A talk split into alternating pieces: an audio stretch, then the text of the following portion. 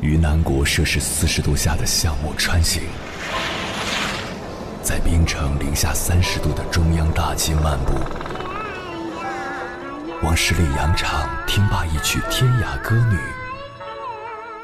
西出阳关凭黄沙穿金甲，风霜雨雪，四季如歌，不曾倦怠。我翻越高山。穿过大河，无所畏惧水深和火热，只为打破这千山万水的阻隔，与你相遇。我是英波，我在原来的地方等你，不见不散。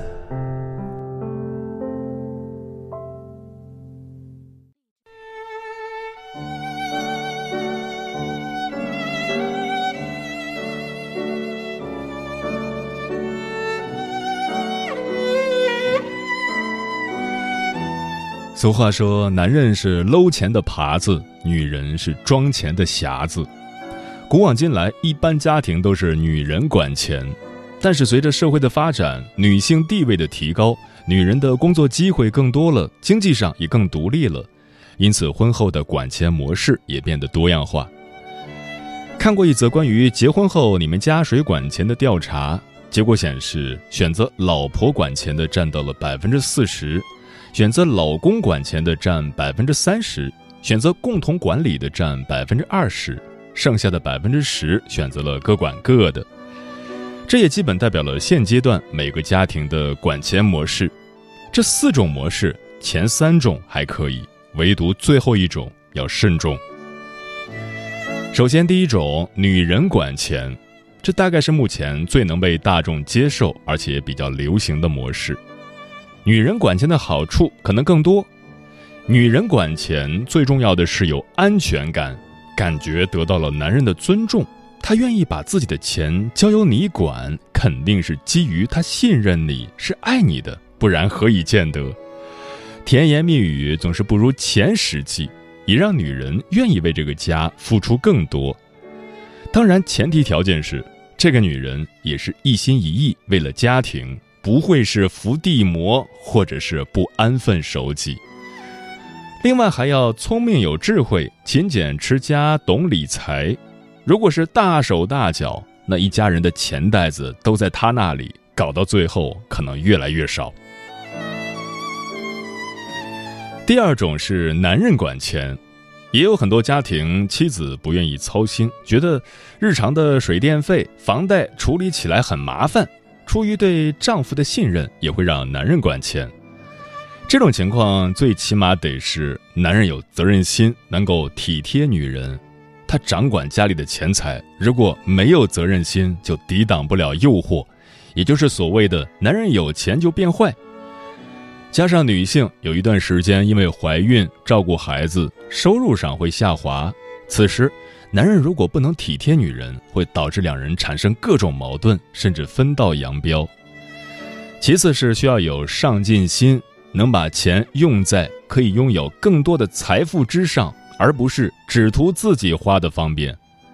能创造更多的财富，是为了这个家好，女人也甘愿做你坚实的后盾。第三种是共同管理。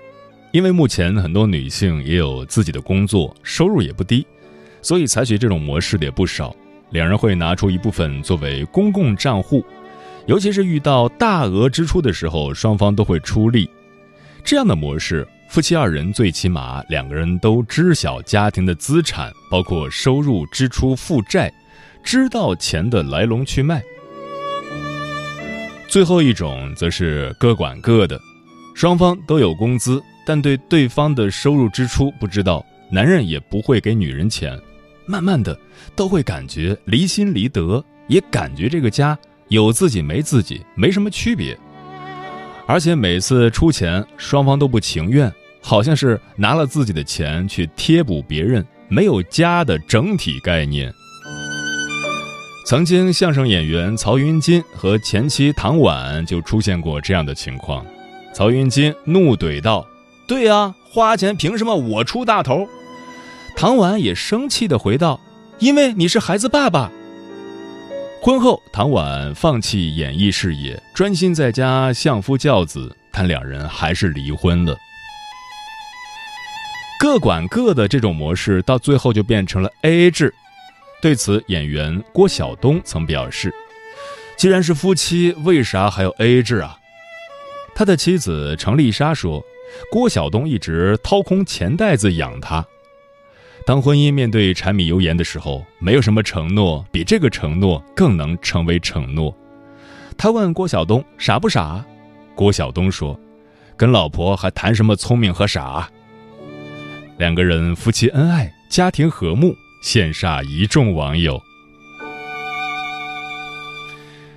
在我看来，夫妻之间只要有责任心，那就可以谁管得好谁管。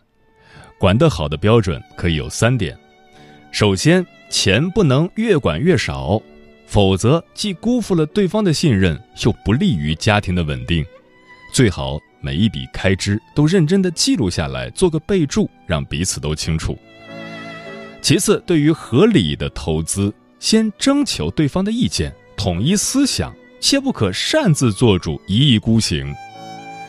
最后，也可以给自己一个时间期限，如果双方都满意，就继续管理；不满意，则可以对调，也让另一个人感受一下管理家庭财产的不易。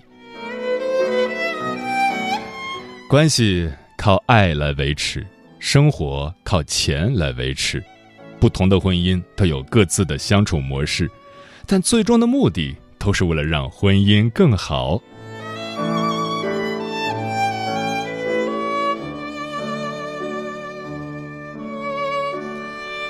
凌晨时分，思念跨越千山万水，你的爱和梦想都可以在我这里安放。各位夜行者，深夜不孤单，我是迎波，陪你穿越黑夜，迎接黎明曙光。今晚跟朋友们聊的话题是：结婚以后谁管钱更合适？关于这个话题，如果你想和我交流，可以通过微信平台“中国交通广播”和我分享你的心声。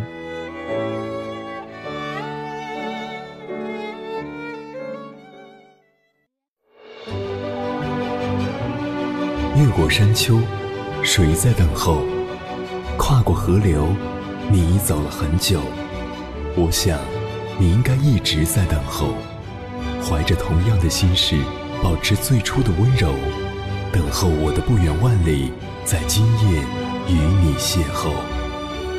中央人民广播电台交通广播，千山万水只为你，夜上浓妆，月色正好。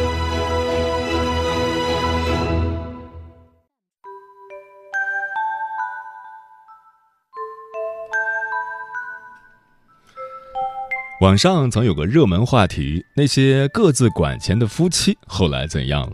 评论区里众说纷纭。有人说日子过得一塌糊涂，本来是要共赴余生的两个人，却开始斤斤计较、事事算计，怎么会不影响感情呢？也有人说省去了很多不必要的麻烦，日子越来越舒服，感情也越发和谐，为钱而争吵的事几乎没有。接下来，千山万水只为你，跟朋友们分享的文章选自十点读书，名字叫《婚姻的幸福从不取决于谁管钱》，作者苏婉。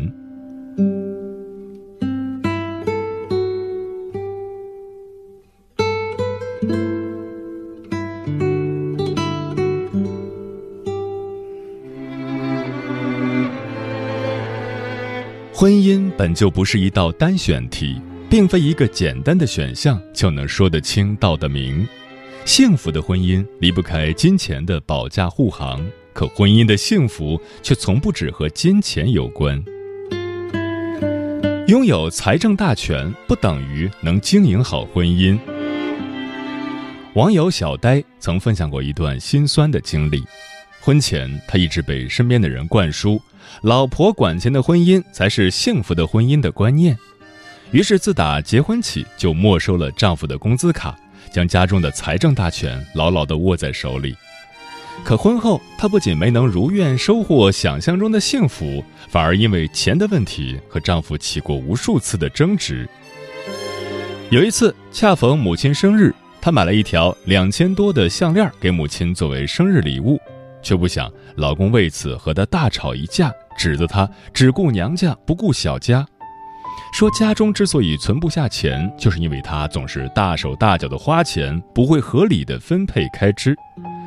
小呆觉得委屈至极，丈夫这是不当家不知柴米油盐贵啊！自从他们有了孩子以后，家中的开支就大了许多。一家人的吃穿用度、孩子的教育、医疗，桩桩件件都绕不开钱字。他已经处处精打细算，以前还常常会买衣服和护肤品，时不时喝个下午茶，现在都是能免则免，甚至是买个菜都要货比三家。可到头来，老公非但不领情，还给她贴上了败家的标签。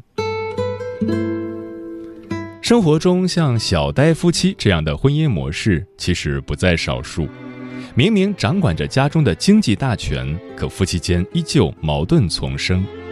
一方觉得自己已然悉数上交了工资卡，对方应该再没有挑剔和抱怨的理由；可另一方却时常倍感孤独无助。明明是两个人的婚姻，却只剩自己一人在苦心经营。想起经济学家薛兆丰教授说过的一句话：“结婚就是办企业，就是签合同，办的是家庭企业，签的是一张终身批发的期货合同。倘若只由其中一方完全的掌控财政大权，就像是彻底剥夺了另一方的参与感，真的很难体会到各中的辛酸和艰难。把钱握在手里，从不等同于能经营好婚姻。”要携手相伴一生的两个人，彼此间若是少了信任和体谅，那再好的感情也会在柴米油盐的琐碎中日渐离散。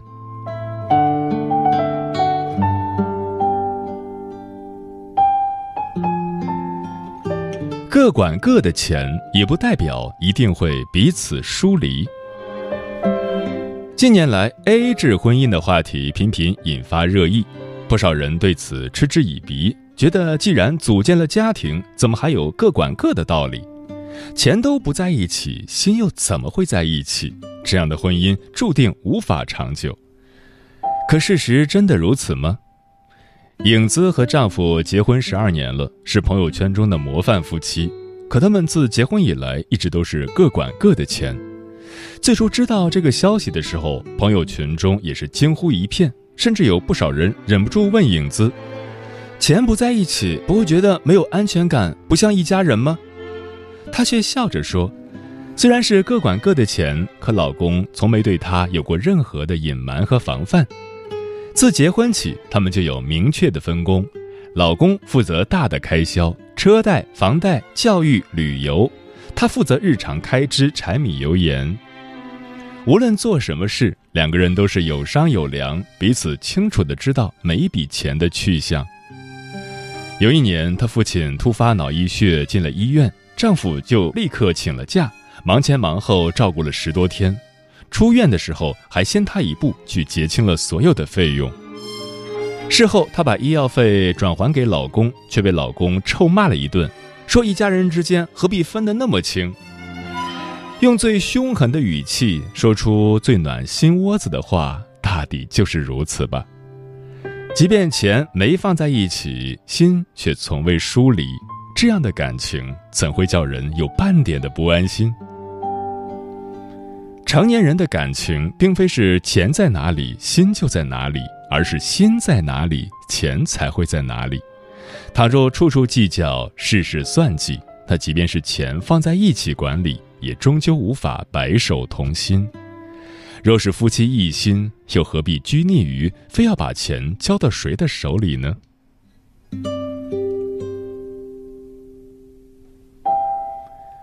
婚姻的幸福从不取决于谁管钱。网上曾有人提问：婚后谁管钱的婚姻会更幸福？其中获赞最高的答案是。心在一起的夫妻，谁管钱都幸福。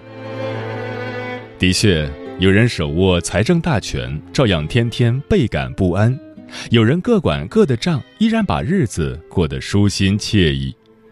婚姻的幸福与否，从不在于管钱的形式，而在于彼此是否同心。听一位叫小山的博主分享过她和她丈夫的故事。刚结婚那会儿，老公就把所有的存款和工资卡悉数交给了她。如果老公有什么日常开支的需要，再从她这儿领取。可她是对数字完全不敏感的那种人，为了管钱的事儿头痛不已，还时不时会忘了交水电物业费。后来她索性就把经济大权交回老公手中，手头只留下自己必要的开支。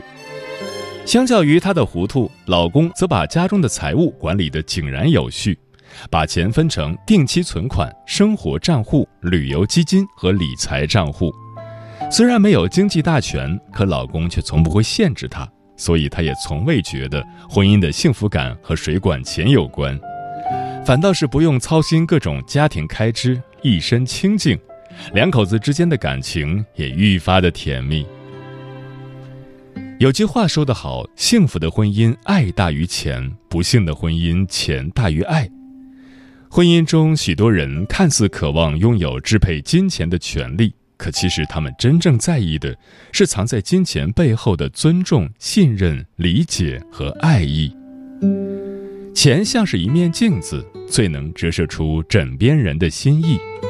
倘若彼此猜忌怀疑，那么即使经济大权在握，夫妻间也不会有片刻的安宁。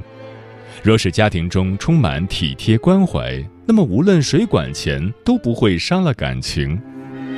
懂得彼此尊重，凡事有商有量，才是将婚姻之船驶向幸福彼岸最有力的风帆。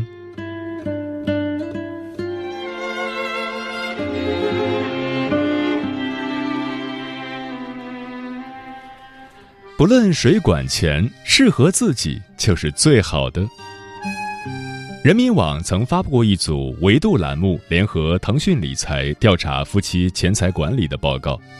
调查显示，在受访家庭中，有近一半的家庭由妻子管理财务，丈夫管钱的只占比百分之十八点九七，剩下的百分之三十四点零八则是各管各的。夫妻间究竟谁更适合管钱？这个千古难题，或许永远没有一个标准答案。世上夫妻千千万，家家户户不一样，可无论谁管，都是为了让婚姻变得更好。不妨参考下面这三条准则：一，谁更合适，谁来管，由最合适的人来做最恰当的事，资源合理配置，发挥彼此的最大价值，才能把婚姻经营的蒸蒸日上。二，无论感情多好。也别过度的依附对方，谁管钱和家庭地位的高低没有直接关系。试图用钱去拴住另一个人的心，大都输得一败涂地。无论任何时候，保持自我的独立，才是婚姻中最大的底气。三，无论谁管，公开透明，凡事商量，尊重是长情的前提。建立起信赖感，让经济透明，婚姻才会更稳定。大事小情有商有量，尊重到位了，摩擦就少了。夫妻一心，黄土也能变黄金。愿你我能在婚姻之中修一个夫妻同心，共担风雨，不离不弃，少一些计较，多一些理解，把日子过得长情。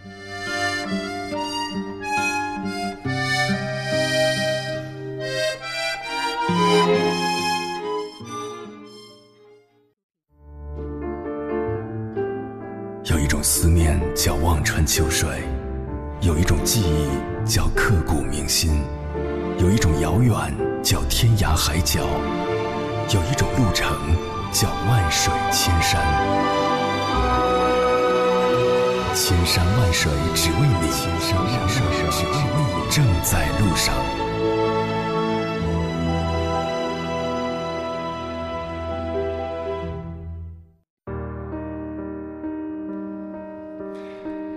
结婚以后谁管钱更合适？微信平台中国交通广播期待各位的互动。龙哥说，建立共同账户最好，彼此算清楚，找到平衡点。一般是男人比女人挣钱多些，女人照顾家庭多些。问题是，如果男人觉得自己挣钱多就颐指气使、高高在上，会伤害夫妻感情；如果让女人管钱的话，男人也会适当收敛自己的傲气。香香说：“婚后我和老公意见统一的把钱放在一起，很努力的攒钱供房子养孩子。我们彼此信任，都不会乱花钱，又彼此爱惜，会给对方买喜欢的东西。我们会在逢年过节时给父母买礼物、包红包，也会在父母生病时，在众多兄弟姐妹中率先拿出钱来。”居然是我说，我也推荐建立共同账户这种模式。具体操作是设立共同账户开在一方名下，而银行电话号码则留另一方的手机号码。夫妻双方每月工资按一定比例往共同账户中存钱，剩下的给自己当零花钱。家庭日常支出、大额消费、投资理财等全部从共同账户中支付，非家用消费由自己支付，比如自己的衣服、包包、鞋子，给对方买礼物等等。独孤松说：“结婚以后，夫妻双方各管各的账更合适。需要用钱时，双方商量着来，比某一方单独管账要透明有效。”大胖又说：“各自管理各自的工资，然后从各自的工资里拿出一部分存到银行，这是我觉得最合适的管钱状态，不用纠缠，互不干扰。”喵咪说：“他的是我的，我的还是我的，都归我管。”冰山说：“直到今天，我才意识到自己的婚姻出了问题。结婚三十五年了，我从来没有管过钱。最初是两个人的钱放在一起，到后来就各管各的。平时家里大的开销都是爱人在管。”后来，爱人在本职工作之外又做了点事，也赚了些钱。可他从来不跟我谈钱，不告诉我挣了多少。我也满足于现状，但我在他面前渐渐的就找不到自尊了。嗯，婚姻是很现实的，夫妻俩可以各管各的钱，但一定要把钱谈清楚，毕竟这些都是夫妻的共同财产。夫妻之间在分工上可以男主外女主内，但本质上是平等的，是家庭战略合作伙伴，是命运共同体。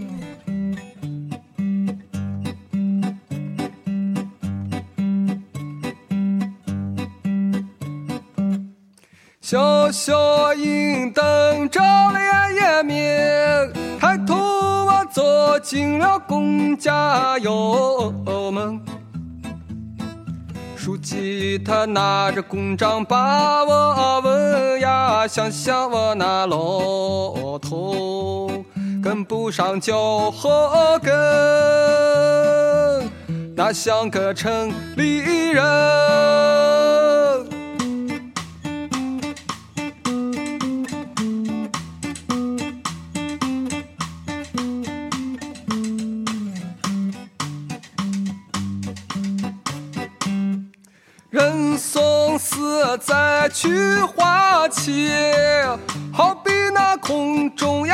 呀坐飞机，谁的身上没有个小毛病呀？富了善心，穷了贼，看人家隔壁，